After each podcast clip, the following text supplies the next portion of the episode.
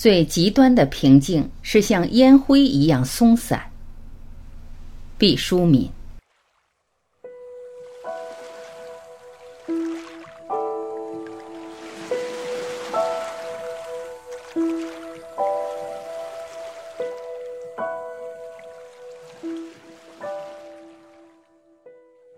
近年结识了一位警察朋友，好枪法，不单单在射击场上百发百中，更在解救人质的现场次次百步穿杨。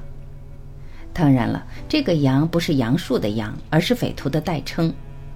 我向他请教射击的要领，他说：“很简单，就是极端的平静。”我说：“这个要领，所有打枪的人都知道，可是做不到。”他说：“记住。”你要像烟灰一样松散，只有放松，全部潜在的能量才会释放出来，协同你达到完美。他的话我似懂非懂，但从此我开始注意以前忽略了的烟灰。烟灰，尤其是那些优质香烟燃烧后的烟灰，非常松散，几乎没有重量和形状，真一个大象无形。他们懒洋洋地趴在那里，好像在冬眠。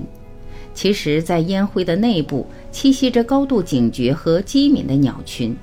任何一阵微风掠过，哪怕只是极轻微的叹息，它们都会不失时机地腾空而起，驾风而行。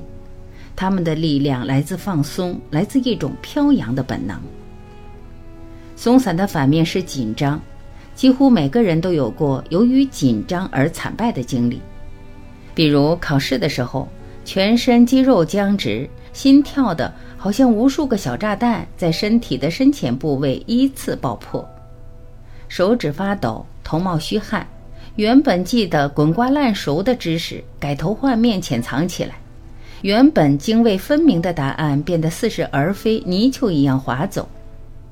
面试的时候，要么扭扭捏捏不够大方，无法表现自己的真实实力。要么口若悬河、躁动不安，拿捏不准问题的实质，只得用不停的诉说掩饰自己的紧张，适得其反。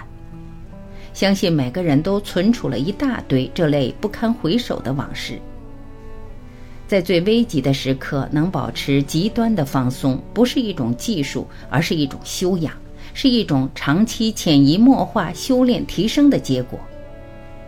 我们常说。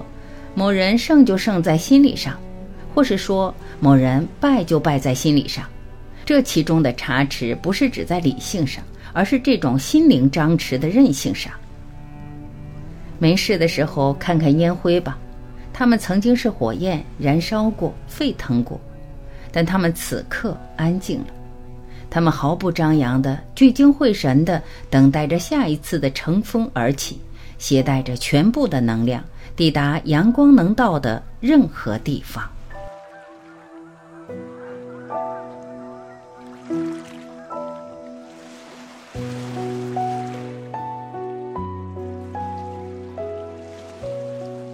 感谢聆听，我是晚琪，再会。